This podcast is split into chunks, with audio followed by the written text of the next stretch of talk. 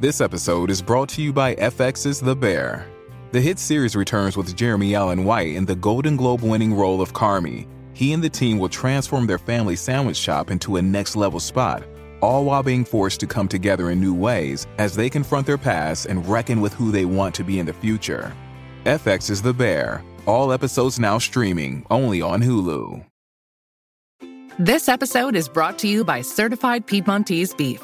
Listen up, foodies. Make your next meal even better with real Nebraska beef. They have healthy, tender, delicious Italian heritage beef, grass fed and sustainably raised on lush pastures in the Midwest. You can even create your own personally curated meat box that's shipped right to your door. To get two free steaks with any purchase over $50, use the code FREEBEEF at checkout. Learn more and shop exclusively at cpbeef.com.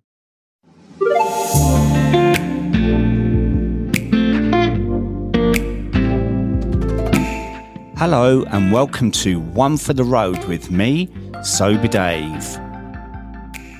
I'm going to be talking to some incredible guests over the next few weeks, all of whom have made the decision to look at their relationship with alcohol and take steps towards a positive change. My guests are all at different points in their journey, but all have powerful and uplifting stories to share. And that's why I hope you find each episode a valuable source of inspiration and insight.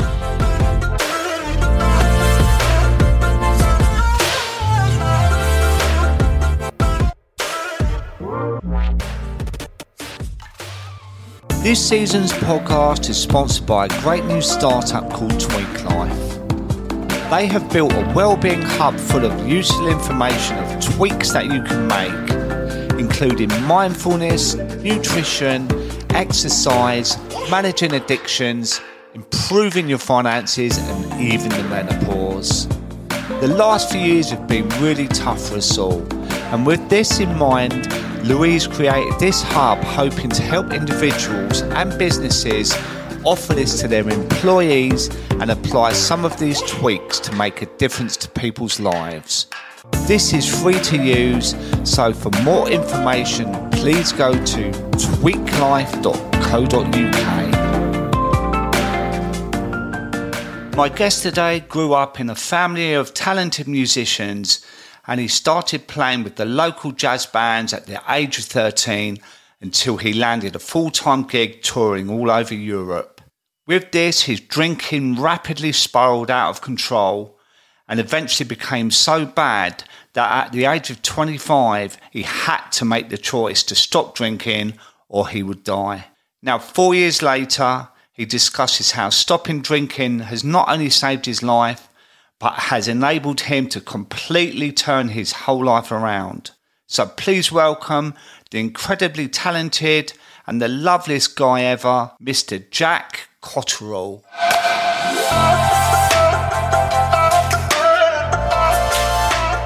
Hello, Jack. Welcome to One for the Road. How are you today, my mate? All right, Dave. Yeah, absolutely wonderful. Good lad. You've been busy, haven't you? You've just come back from Italy. Yeah, I've um I've been spending some time out there this summer. Um, went out at the start of last month, July, July the fifth. Um, yeah, to get a bit of sun. I, I fucking hate the winter and miserable weather, and which is normally what it's like in the UK. Although it's been hot this summer here, but um, so yeah, I thought I'd go out to Italy for a few weeks, ride my motorbike, live the dream, you know. you got a cool motorbike, mate. I know yeah. that. I've never. Do you know what? I've never ever been on a motorbike on my own. Like I've never. You not? My, no, my dad put me off when I was really young, and I bought um, a Hillman Hunter when I was sixteen. Don't tell the feds, but I drove it home from Wimbledon. Well, I hadn't even passed my test, right? And uh, when I got it home, my dad put it up on the ramps, and all the chassis was falling out. It was just a complete old banger. So that was my experience. So I should have kept to a motorbike, but. Anyway, Fabulous. mate, um, we met the other day, didn't we, in the 100 Club? That's the first Yeah. time we met, although we uh, follow each other on Instagram, and we met through Adrian Cox because um, he was hosting the Joe Webb um, album launch that evening, and we got on Yeah. like we've known each other for years, didn't we? Yeah, And you're a wee lad.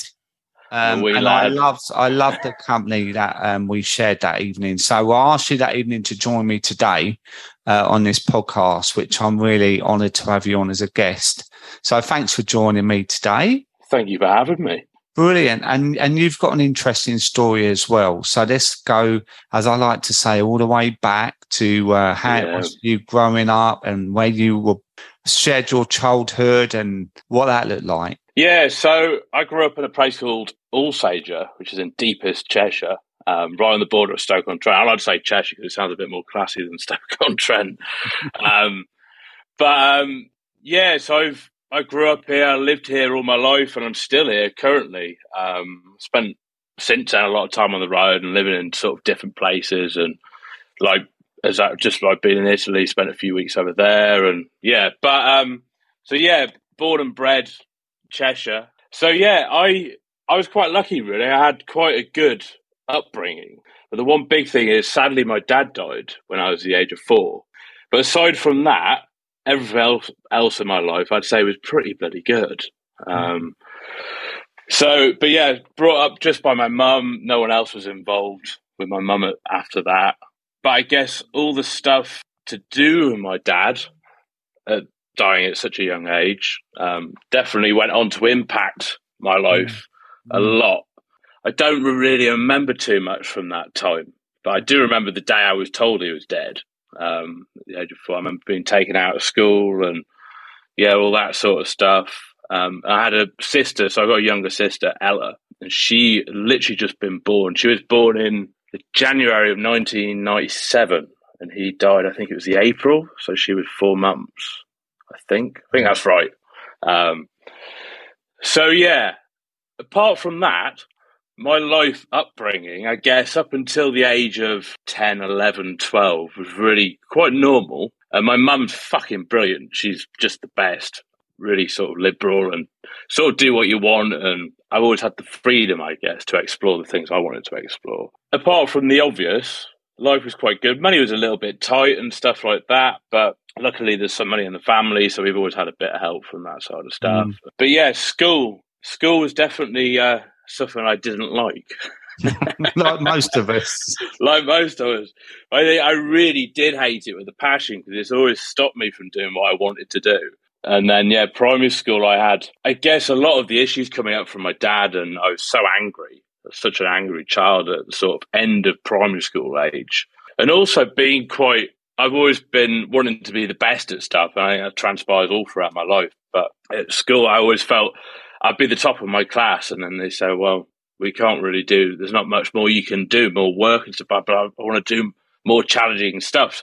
So when they said, "Oh no, you can't do that," I'd just lose interest, which then would create a bad vibe at school, and then I'd start misbehaving. And but it got to the point where I just didn't want to be there, and luckily my mum was fully on board with that. But yeah, to the point where having meetings with teachers. I ended up being, I think this, I'm right in saying this, I must have been quite at the age of nine or 10, but um, I remember one of the teachers in my primary school, I think it was the headmaster, said, No, you got to come in, Jack. You got to come into school. And I was just like, fuck that, and end up kicking him. Oh, and that, yeah. um, that sort of level of retaliation, rebellion, I guess, to it was that a reaction from your dad dying, do you think? Like the anger? It was definitely part of it. Yeah. Mm. I was just the most angry kid.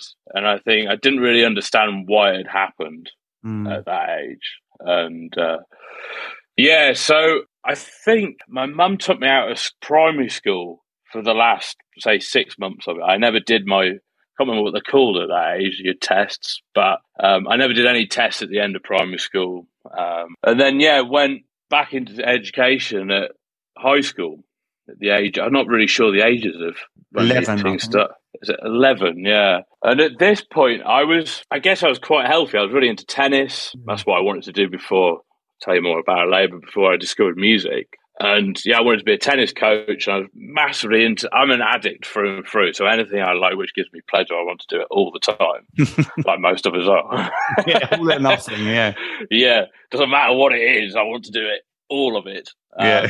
Um, so um, yeah, high school. So I went into high school, still with the same idea of school. I did not want to be there because at this stage I just wanted to play tennis twenty four seven, and I was quite good at it. So I could, I knew that I could probably get somewhere with it. Anyway, that was that. From this point, I'm now a musician, but I've always had music in my life. My dad was a professional drummer. Um, my granddad was a professional drummer. Um, and then even going back further than that, my uncles are musicians. My great granddad was a French was a French or tenor horn player in Foden's band, which was a big brass band wow. in uh, Sandbach or Elworth in Cheshire. Uh, Foden's is in the truck company. So yeah, there's always been music in the family, and when my dad died, we had all the drums in the house still. But I was never really. It was never something I felt like I had to do.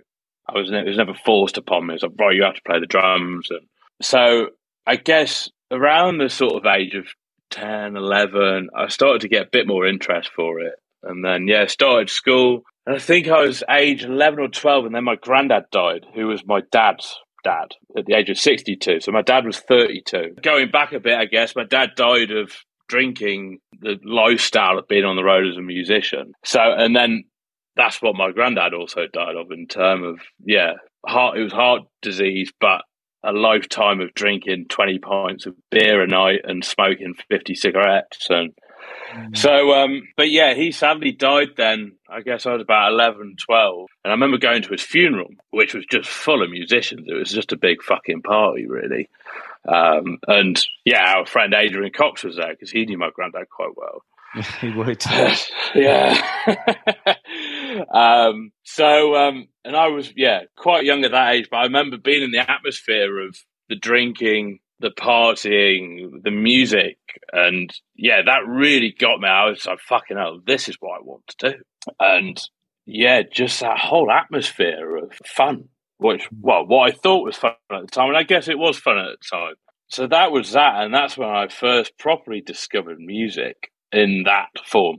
And then that just made the whole going to school thing even worse because I became absolutely obsessed. I forgot about tennis quite quickly. I was going to say, did uh, that go out the window? The tennis racket was in the bin within about 10 minutes. yeah.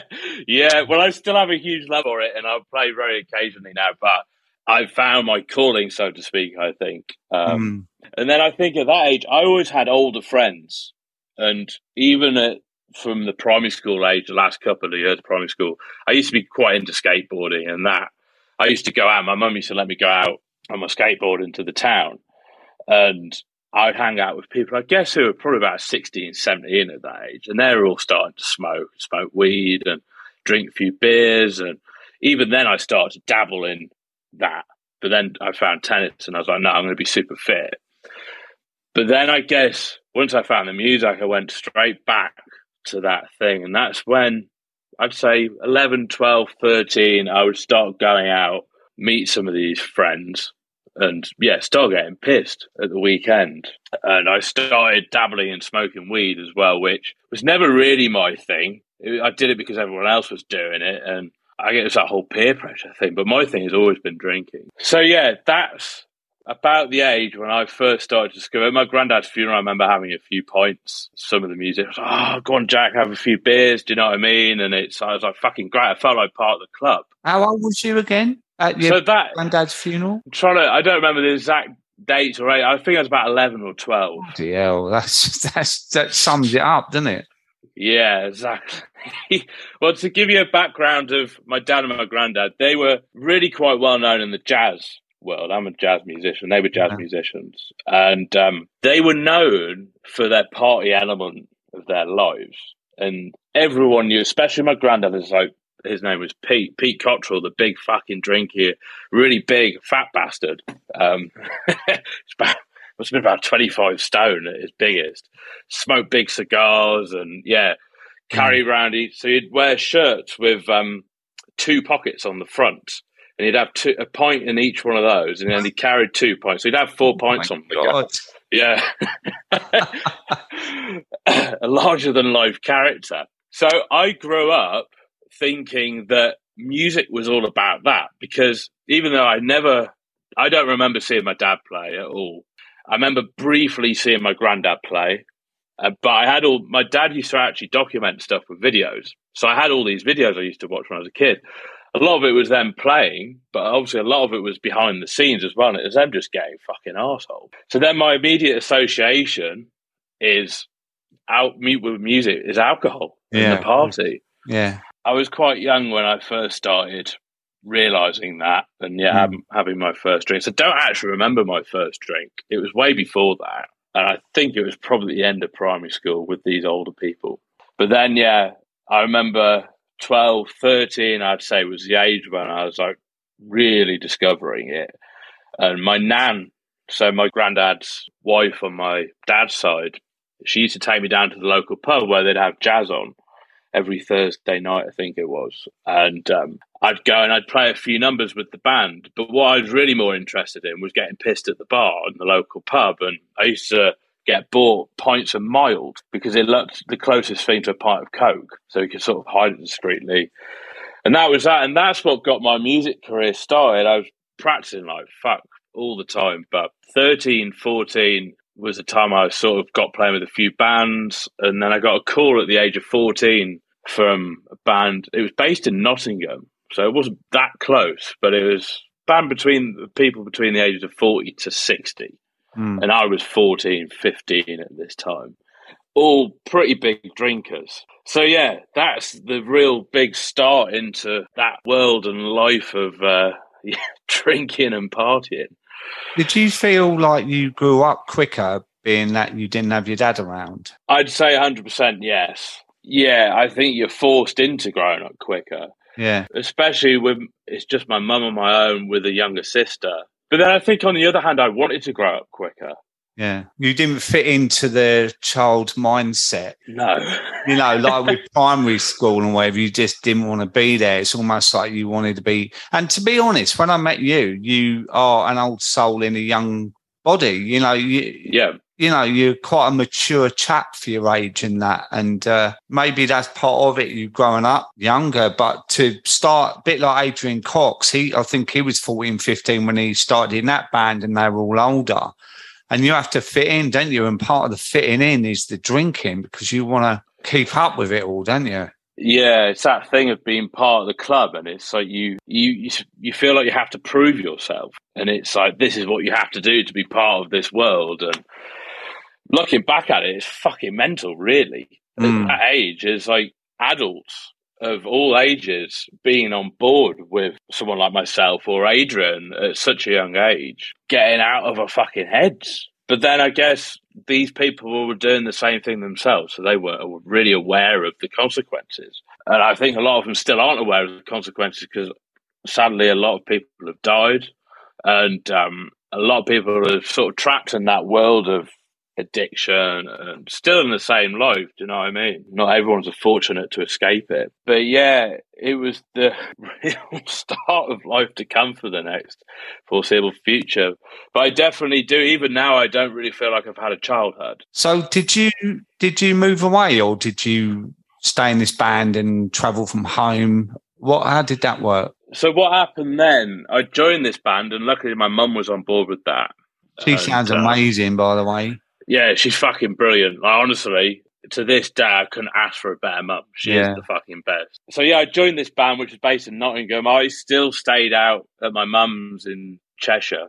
Um, I obviously didn't drive at this age; I wasn't old enough. So I'd, I had a drum kit based in over in Nottingham. So I'd often get the train across and get a lift with one of those. Or my mum would give me a lift when she could.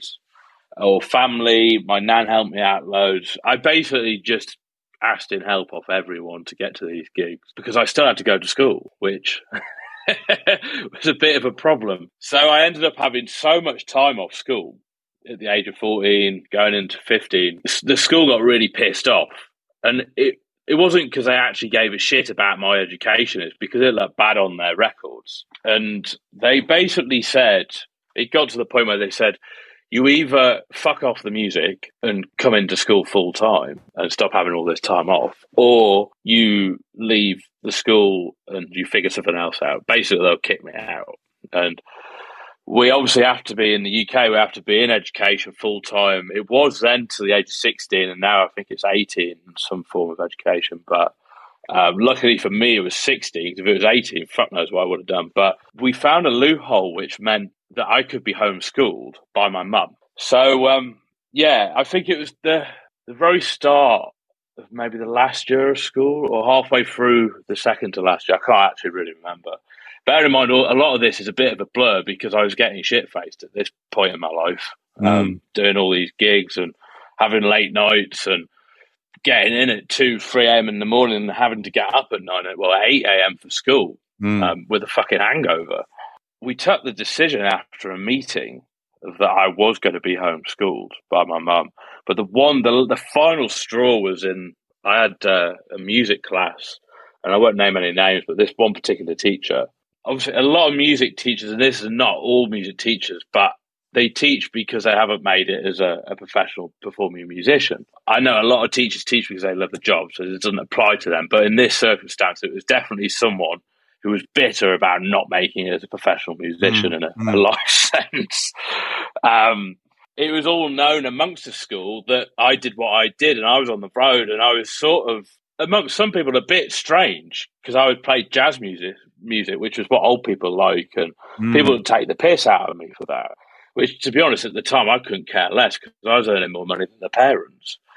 um, so I was thinking, well, I don't know what, why are you taking the piss out of me. But then on the other hand, a lot of people were, like, oh my God, that's so cool. And so it was one day in a, a music class, and uh, this teacher said to me, he said, Oh, Joe, will you get up in front of the class and do a drum solo? And I said, No, fuck that, because that is my worst nightmare and still is.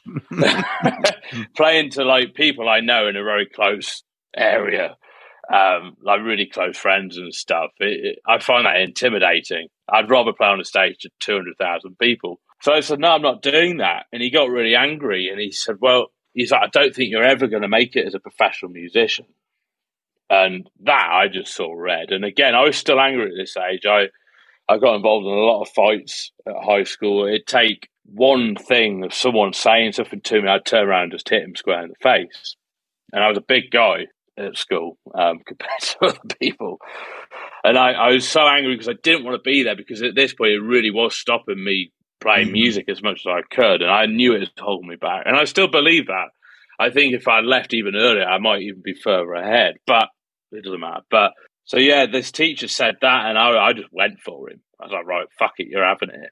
And luckily, one of my good friends had sort of stepped in the way, held me back, said, Jack, I think it's time to leave. So it was that day, that was the last day I ever went to school. I told my mum obviously about it. She went in, went fucking mental at the whole, the head of the school. And yeah, it was the area I'm from, I guess. It's quite split, Alsager, but it's, there's a lot of money there, I think, and it attracts that middle class sort of vibe. And the school was very much like that. So mm-hmm. they think, oh, musician, well, that's not a proper job.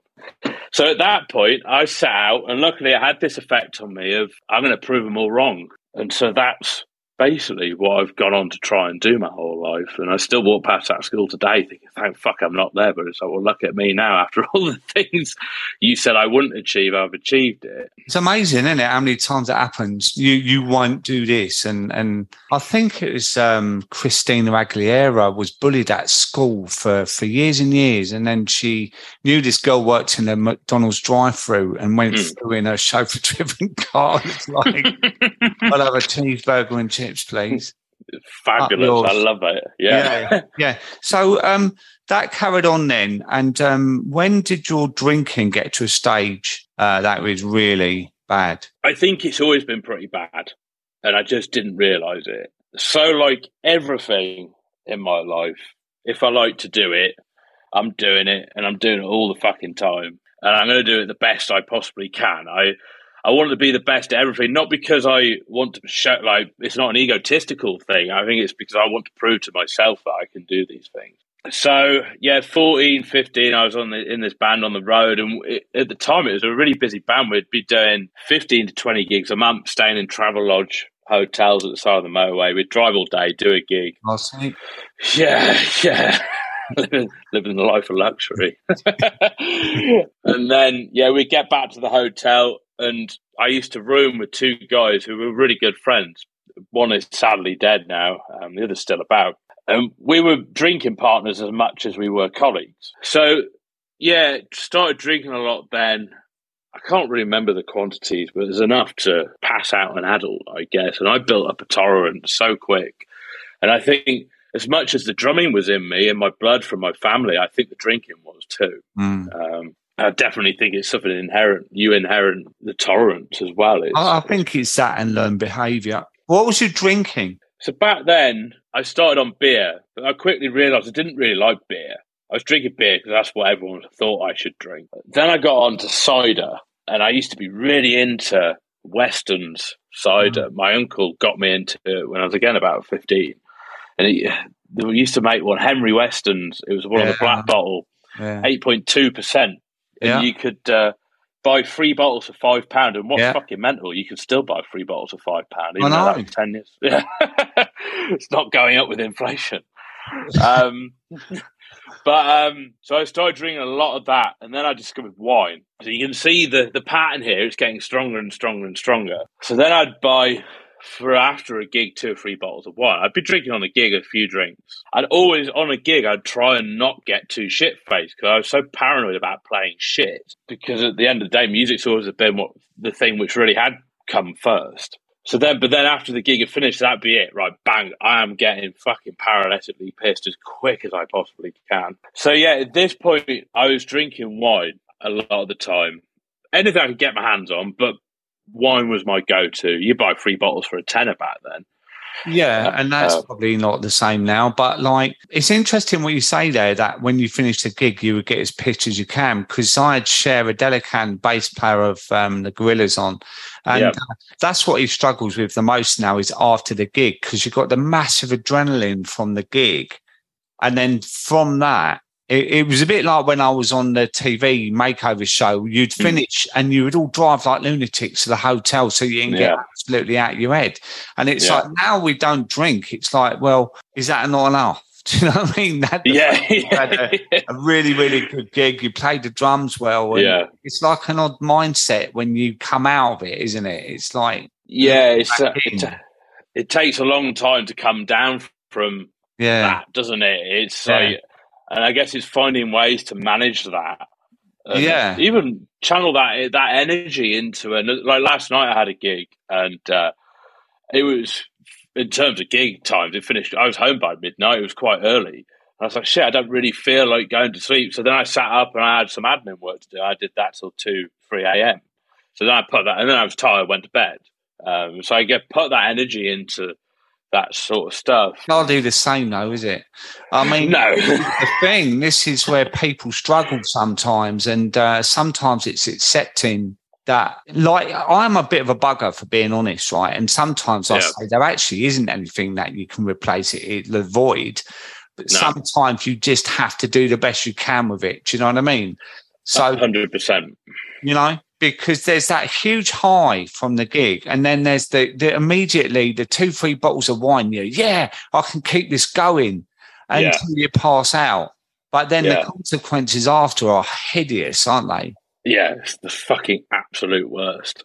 yeah, I'm sorry, mate. You went from the Henry Weston ciders that were my go-to and my little trick. Oh, really? Oh, okay. oh yeah, absolutely. Right. Well, back in the day when I was younger, it was Diamond White.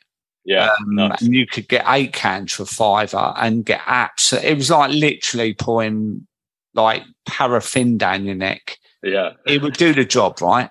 But my trick with the Henry Westons, I used to just scratch a little bit on the label where the eight point two percent was off, so no one could see it.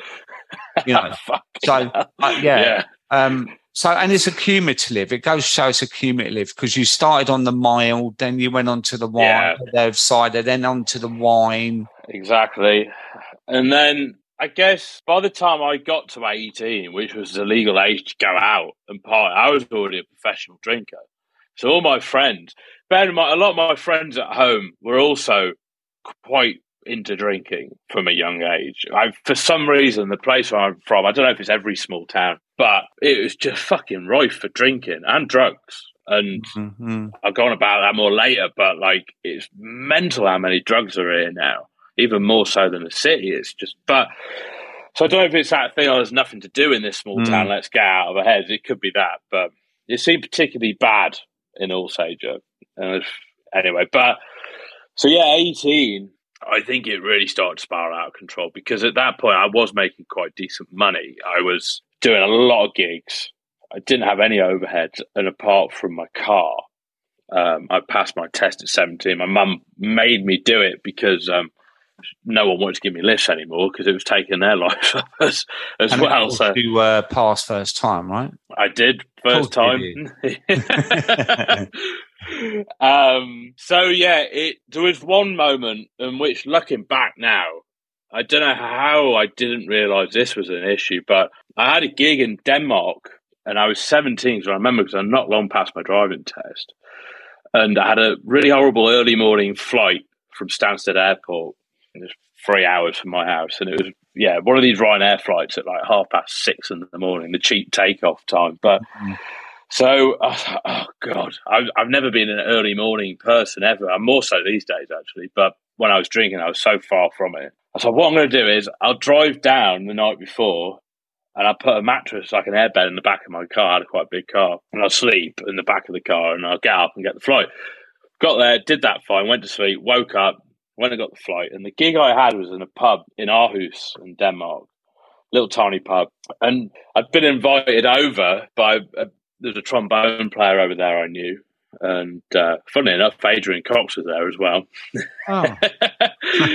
uh, yeah, we've known each other all our lives pretty well, all my life. But and it was a little tiny gig, and it was just a great pub, and I wanted to go over and do it. But part of the deal was free booze, and uh, you could also smoke inside this pub because this was after the smoking ban in the UK, but in Denmark, and I think it still stands. You, it was if the pub's under 50 square meters and it doesn't serve food, you can still smoke inside.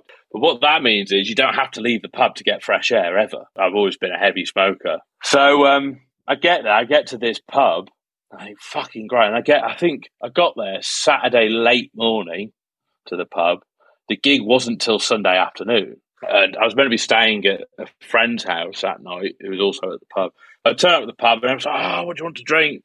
Instantly in that atmosphere, like, right, let's get fucking wasted. And I just sat there and they served a beer called, I think it was Cockney Stout, and it was about 10%. But they also, yeah, they had um, Weston's Old Rosie cider on draft there as well. So it was all that level of stuff, which I was really into. And I just sat there for fucking hours doing shots of Jägermeister, chain smoking cigarettes, and I just sat there all night in this fucking pub until it got to the point I was like, shit, I feel like I could actually do with a break and go to bed. So I said to the guy I was staying with, I was like, I need to go. And this is like, I think midnight or something. So I've been in there like 12 hours or something. Anyway, so he's like, right. And I sort of knew Aarhus. I've been there before and it wasn't, I wasn't totally blind to the city. And he gave me his key and he's like, right, you go up there and you go there, blah, blah, blah, blah.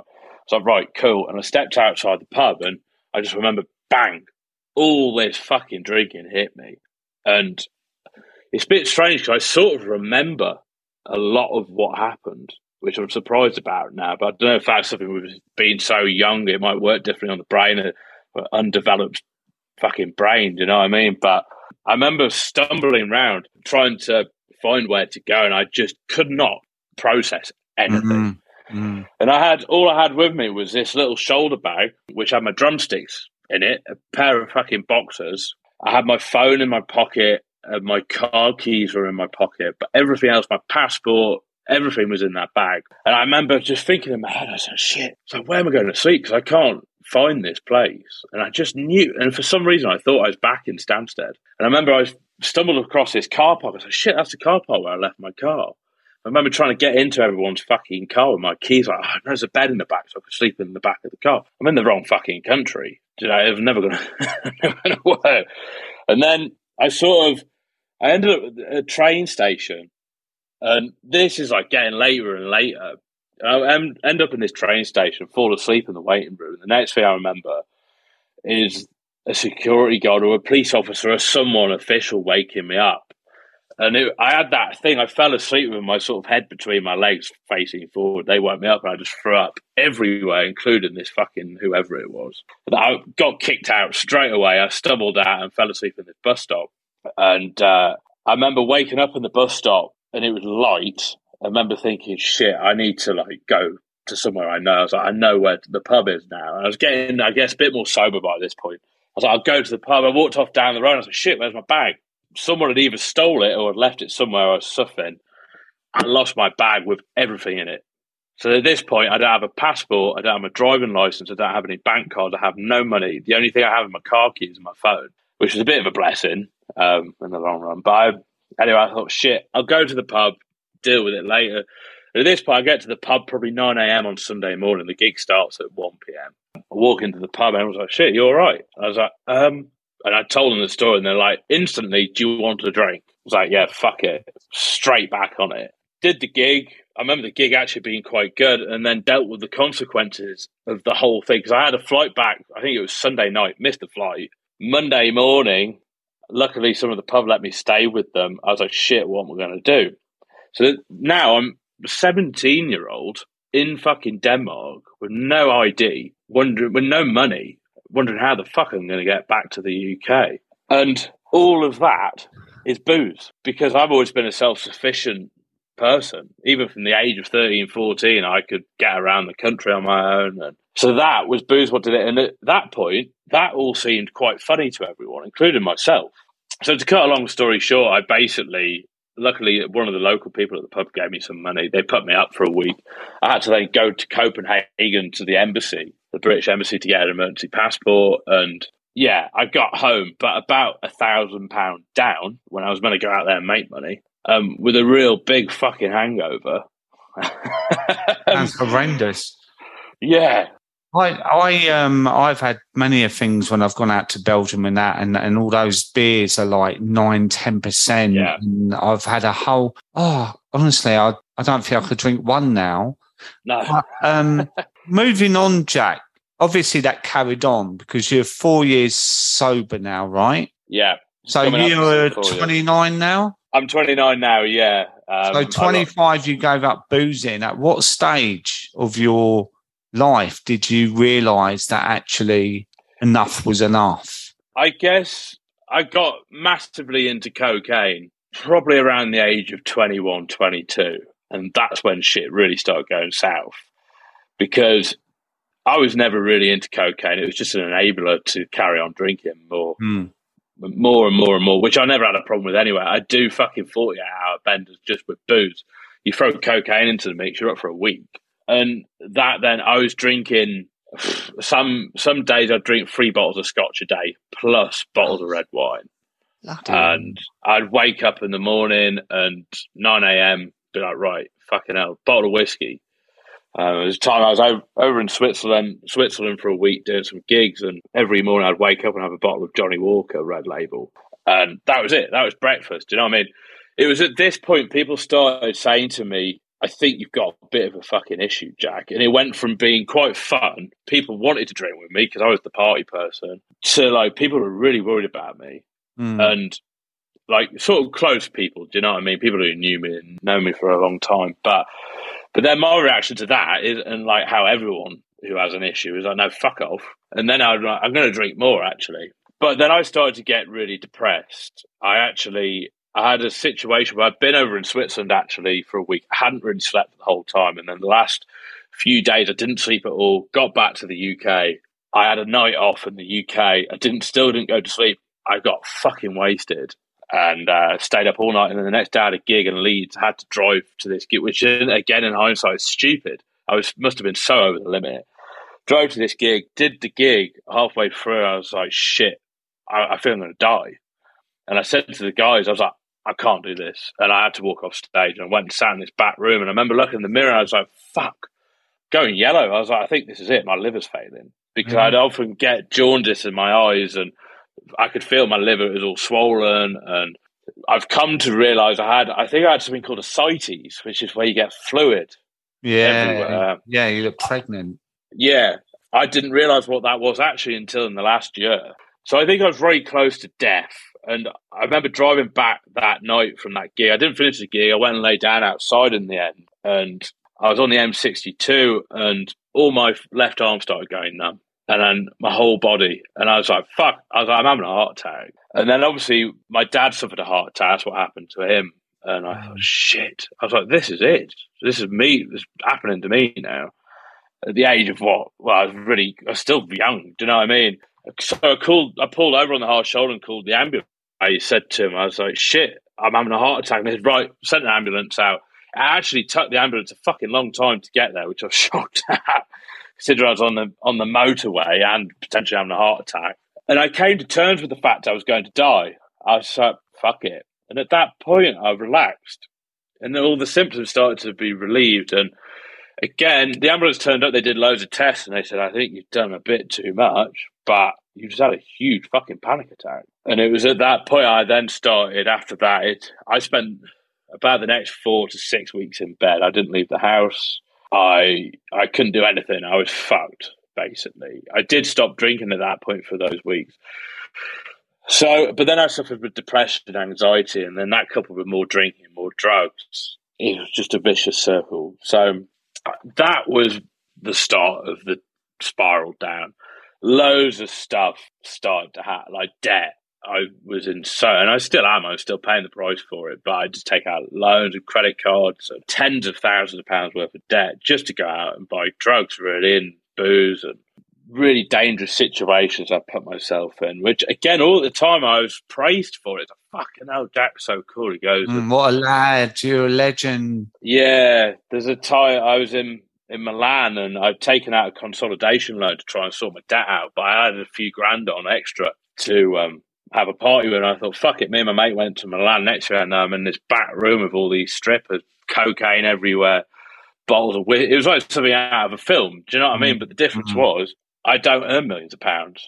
Mm. And I I did about two what was it one and a half thousand pounds in space of twenty minutes, and it was just like so. Yeah, I was living a quite full life, but the final straw, I was in. I tried to cut down. I was um I was like, right, I'm just going to drink Guinness I've always loved Guinness, and it's only four percent or whatever it is, four point one percent, and I have a few pints of Guinness because at this point I was drinking single malt Scotch. That's all I'd fucking drink, or vodka, or anything the strongest fucking, even absinthe. I'd go and drink glasses of absinthe, mm. percent. mm. and uh, I tried to cut down. I had a girlfriend at the time, my first serious girlfriend, and yeah, I I'd drink three pints of Guinness or so, and then it built up. And by the end of it, I was drinking 20 pints of Guinness a fucking night, which then just cost me a load of money. I wasn't really getting pissed because it was too weak. So then I was like, right, I'm really going to cut down. And then, yeah, September the 29th, 2018, I suffered in, I just had a huge blowout in the presence of my girlfriend who hated cocaine and drugs. And so I would always be like, I'm never doing it in front of you. I ended up at dealer's house somehow, who was a sort of mutual friend as well with my girlfriend, and it was just I'm a big pile of cocaine on the side. I just stuck my head in it, fired away. Do you know what I mean? And it was that next day that relationship ended basically because of that. She said, I can't fucking do this. And that's when I realized I was like, shit, I'm a fucking addict and an alcoholic. Mm. And mm. so it was at that point, obviously, so many things. There's never one thing, is there? But that's when I realized I've got to fucking sort this out. and so, yeah, that, that, was that the moment. That was the moment. It was that next day. Yeah. Wow. I, uh, um, so yeah, age twenty five. I spoke to yeah my very good friend Adrian Cox, who yeah you know. Um, well, I think people listening to this know as well because he's been yeah. on the podcast and he had quite a similar hectic thing himself. But twenty five, man, and and yeah, that's quite a story. Thanks for sharing that. No, it's, it's all right.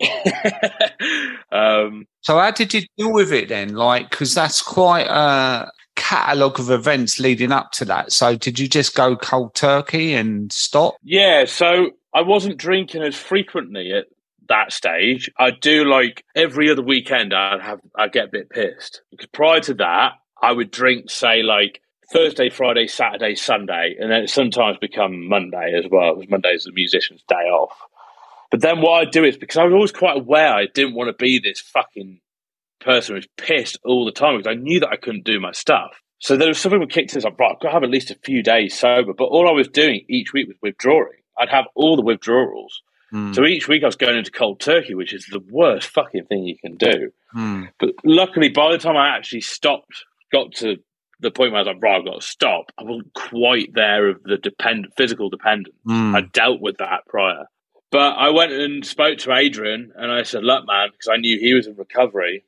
Um, I was like, I've got a real fucking, I was in a right mess. I was suicidal at this point. I don't think I was going to act on it, but I was having those thoughts. I was that level of depression. And, and thank fuck I spoke to Adrian because I owe him my life, really. It's, um, I went, he's like, right, I'll come down, I'll come up to you from, he was in London at the time. Straight away, I was like, look, man, I, I, I prefer to get away from my situation. I'll come down to you. So I went down to see Adrian straight away. And he said, he's like, I know you're not going to believe this right now, or you can see it or anything. He's like, but you just got to trust me. He's like, put your trust in me. And he's like, you will feel better.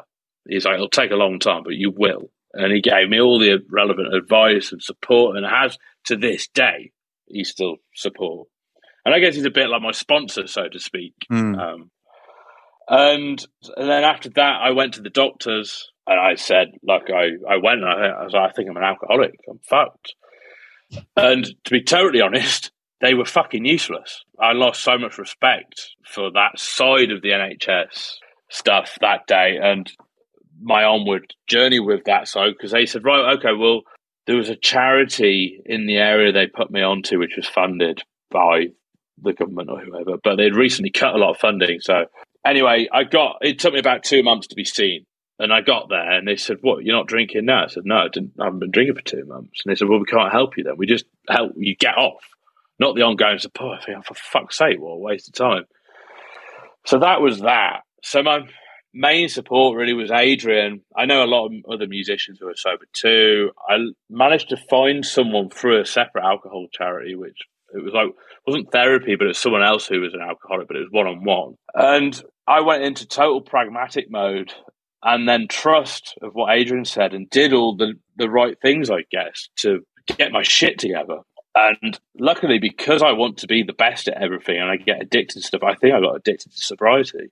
Yeah, I was going to say that. Yeah. so it totally went the other way. It's like, yeah. Well, that's what I've done, mate. Like, I'm the same. I mean, a lot of people I talk to are all or nothing people. Mm. You know, so I often say to them, "You've got the you've got the ability to turn this around the other way now." Yeah, what you've done. Exactly. And if you throw that energy, this the amount of time and energy drinking and partying takes up. If you can throw even ten percent into that, into like sorting your shit out, you're going to be one of the most successful people in the world. Yeah because partying like that is so exhausting. So yeah, the first I remember the first hundred days was hell. I just remember thinking that I is what is the point in any of it? And I remember seeing a bit of light, I guess, at the end of the tunnel. I thinking, oh, okay, it's a glimpse. And it got to six months, and I was in the car with a, a musician on the way back from a gig, and I was like, fuck. And I, I had a bit of like an epiphany, I guess. I was like, shit. And I felt like I was on drugs, but it was a natural high.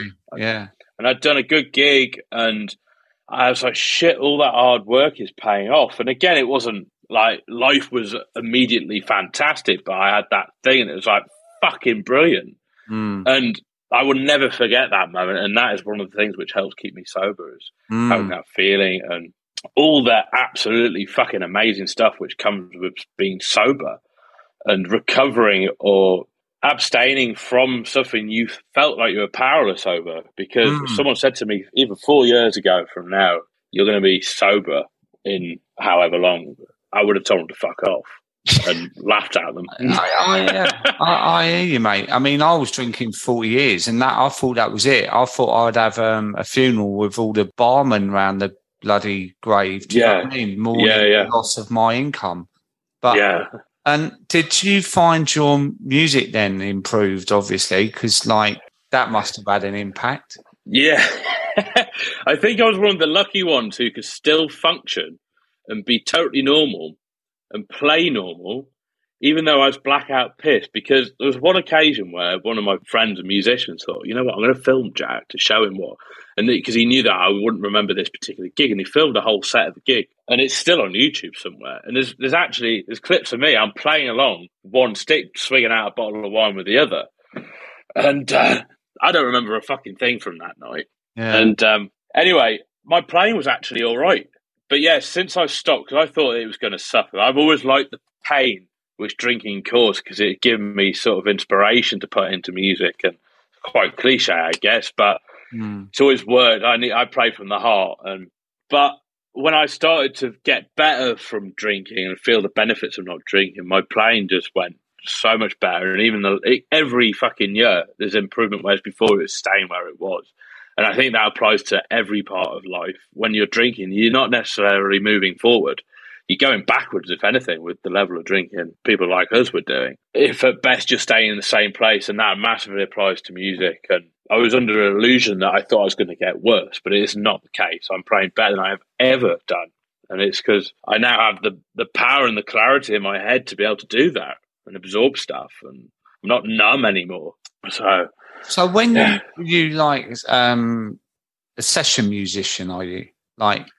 I'm a freelance live freelance. musician. Right. Okay. Yeah. So when you freelance for these bands, are, are, are the majority of them drinkers? Yeah. So a lot of that jazz world is some of the worst actually for drinking. Not necessarily drugs, but drinking. It is so fucking normal. And I guess like the rest of society, it's it's weird if you don't drink, and it's the only thing you have to justify, the yeah. only drug you have to justify not taking. Like, yeah. it's fucking mental, really, and I'm really against that now. But I used to be one of those wankers who'd be like, "Oh, come on, I what? Just just have a fucking drink." And but I now know that was to make myself feel better about my yeah. own drinking. Well, we've so. all done that. I mean, I I I look back at me, uh, how hid I was a cliche drinker of what? Why are you even out then if you're not drinking? Yeah. Do you know what I mean? Exactly yeah, that world is very much like that and is still like that. And I think it will die like that. I've recently got into, since the pandemic, because the jazz scene didn't come back with the same force as it used to. So to make a bit of money and make a living, I got into working alongside DJs, playing percussion in nightclubs. So then to walk into a nightclub, stone cold sober, and I've always hated nightclubs anyway, I'd like a quiet, dingy, dark bar. Stone cold sober to stand up on my own in front of all these people who are fucked out of their heads and uh, play something I'm not massively confident in. That was quite an empowering situation because that gave me so much confidence mm. to be able to be in that situation where a lot of people are drinking. There's a lot of drugs in that world. So a lot of people take cocaine to stay awake in that, that industry of the musician side of it rather than get pissed because that mm. just makes you tired. tired. But mm. I think in a weird sort of way, if I was in a situation where I could totally cut off from the world of drink and drugs, I would have done because it would have been easier. But because of my work, I've had to be exposed to it. I think that's made me stronger in my recovery and sobriety. Mm. And now I walk into these situations and I feel so fucking powerful to be able to be stood there sober and mm. people are coming up like, go on, just have a drink. It's like, no, fuck off. And to be able to, yeah, I get quite blunt with people in the nightclub situations. um, but even people coming up offering me cocaine. I've walked into the toilet, into the cubicles, and there's been a, just a fucking line on the side. And to actually, I could do that and no one would ever know. Mm. But I still have, luckily have something where it's like, no, I'm not doing that. Well, you'd be lying to yourself, wouldn't you? Exactly, which is the worst. Yeah, yeah. so, um, yeah, I'm massively surrounded by all that all the time on a daily basis. And yet, I can't lie, it gets tiresome. And I think a lot of the time I wish I wasn't. But that's the world we live in and we can't change that, can we? And it's constant work because we're surrounded by it. Uh, we are wherever we go. And, and, you know, you're a musician. I've had a few on here. James Vetkolodi Death Havana. He he was yeah. so pissed one night on a on a gig that he was singing into a microphone that wasn't there. It was ten foot away. Yeah. Like, and his mate went and said, "Do you know the mic's over there, was it?" You know, like, but more and more musicians and artists and people in the industry are choosing sobriety now. You know, and it's yeah, but, but I think musicians, especially, are rebellious. There's something about which is rebellion, and I think it's becoming the way to rebel is to not drink these mm. days because society is so geared up towards it. Like stuff I've really started to realize more recently after doing more research on it. And I, I read Catherine Gray's latest book. I can't remember what it's called actually, the latest one. She the first one I'm sober, that one. The... That one, yeah. yeah. And it, Have you read it? Yeah, I have. It's really good, yeah. actually. And there's a lot of facts in there, isn't there, yeah. about stuff which fucking blew my mind, and I was yeah. Three and a half years into sobriety. Yeah, interesting um, conversation about the disease area, which you know I'm on uh, with that. You know, yeah, that's another podcast in itself. But yeah, yeah, but um, yeah, so stuff how the whole world is like based upon the alcohol, especially the well, the Western world. Yeah, it's like hotels. You take alcohol away, it's like fucking oh, restaurants, football match, everything, music. I, I host events and I host events in churches, not because I'm a religious, but because I think they're beautiful venues. Yeah. And but a big problem I come up against a lot of the time is um, they're always bring your own drinks events. A lot of churches, Methodist churches, there's no alcohol allowed, so I can't then put on an event then because as much as I'd love to have no alcohol, I have to have alcohol there because no one would fucking come. I, I, I bet I could get it filled up. Trust me. Yeah, yeah, I bet you could. Yeah. um, but it's that is just how it is. I think yeah. the moment it's definitely becoming more and more accepted to not drink, and yeah. uh, like stuff like even meeting people through your Instagram page and all these online societies or whatever you want to call them. There's um there is a big community out there, and it's a bloody fucking good one. Oh, it's um, huge. It's huge. Like yeah. you know, I could talk for hours about what you said about the lack of um, help that people yeah. get with the doctors and stuff like that is an absolute joke. And yeah. and uh, how many um, funding's been cut? It's it's horrendous. And and yeah. I like to think that the online community can offer a safe space for people to explore sobriety yeah. and and reach out as well. There's so many different things you can do nowadays, and it's definitely turning. Uh, it's a slow cog, but it's turning. Yeah. And like I was going to say, um, that night in the Hundred Club, I don't, I don't think anyone was pissed. Like, no, I honestly don't. And and everyone was having such. I mean, Joe Webb's amazing anyway, but yeah. the band, uh, it was fantastic, and people didn't need drink. Do you know what I mean? No. It's just a lovely, lovely aura going on in that room. You know, I mean, it's that kind of venue anyway. But yeah, you know, I, I, I just think things are you can enjoy yourself about drugs and booze, and you have to experience it to realize it. Because when you're drinking, you're like, "What are you talking about?" You have to get pissed, pre-drinks, whatever. But once you start to experience it, you can really see what what it's like. Yeah. Rip the blinkers off and see life in its full glory. You know. Well, you're not numbed, are you? It's you. You feel more raw to everything. It's, but I, was, I told you when I saw you the day. I remember when I first started to get a bit of clarity after being sober. I, I walked down my road where I've been my whole life, and I saw some trees I've never fucking seen. I thought, shit. They're really nice. They've been. They, they yeah. no, they've been here for fucking 200 years. I just, I've only just yeah. seen them.